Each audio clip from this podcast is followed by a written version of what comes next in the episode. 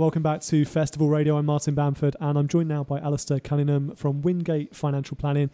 Alistair is fresh off the stage where he's been talking about that hot subject of defined benefit pension transfers and things like that. So tell us a bit about your talk. What, what did you cover? What was the subject?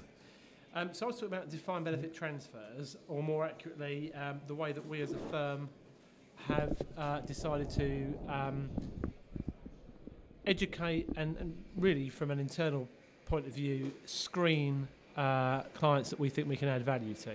Okay. So obviously, uh, lots of advisors right now are quite scared of getting involved in defined benefit transfers. What are some of the risks out there? and What are, what are people oh, there to be worried about? Myriad it, risks. It, it's massive. I mean, um, if this isn't the biggest mis-selling um, situation for 30 years, I'll be very surprised. Um, I see it. 38,000 people in the uh, Tata slash British Steel pension scheme um, are looking to transfer out. Uh, average transfer value I think is up between three and four hundred thousand pounds, and I gather anecdotally there are, putting it bluntly, vultures circling uh, each of these uh, steel factories looking for money to come in. Now, mm.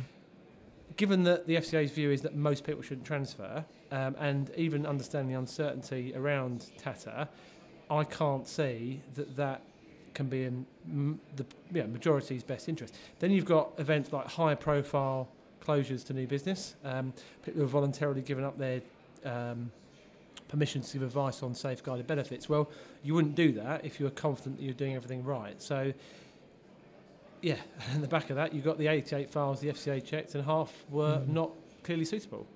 So where, where, does that leave us on the basis that demand for advice on this area seems to be continuing, even rising at the moment? Lots of advisors still out there giving advice and giving lots of advice on this subject. Where are we in say five years time once once that of comes out in the wash?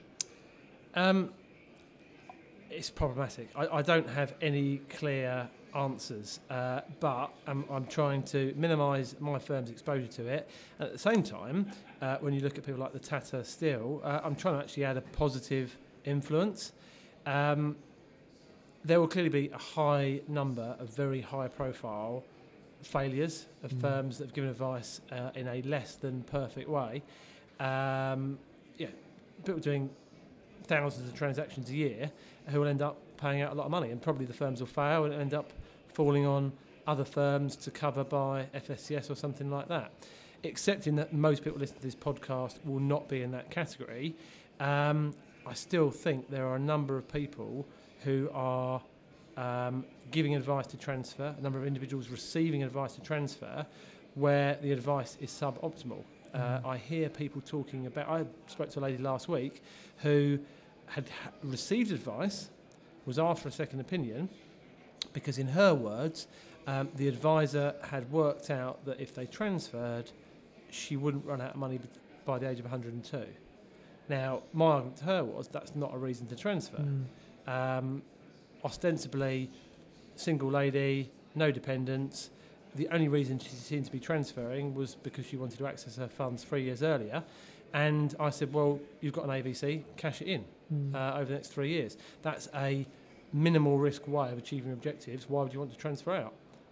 And I, I imagine it's far easier and far more tempting for firms to say, we'll sign off a transfer because they see the dollar signs with yeah. the, um, the transfer value, than it is to say, there are other ways to achieve your objectives. So, what steps can firms put in place to minimise the risks when they get involved with this type of business to ensure their advice is suitable?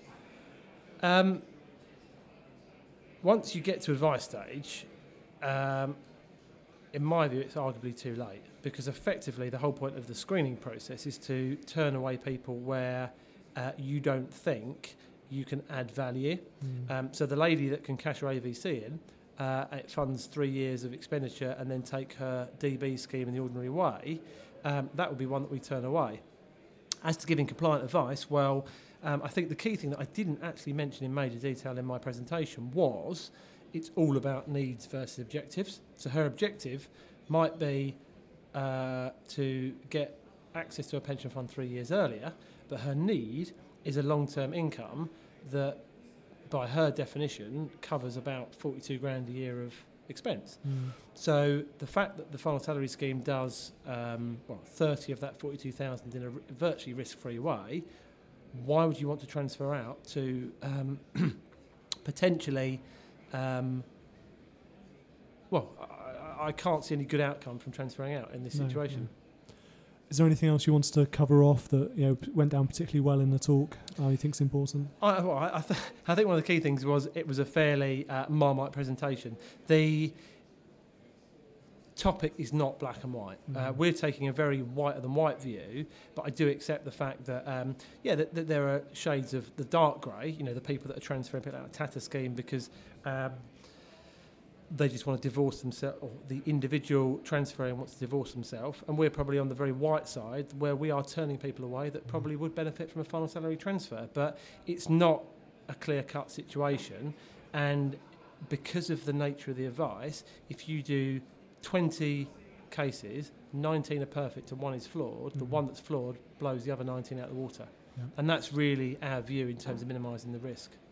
Alistair, thank you for joining us on Festival Radio. Where can people find you online, on Twitter, and that sort of thing? Uh, Twitter is always the best and most interesting way of following me, Cunningham underscore UK.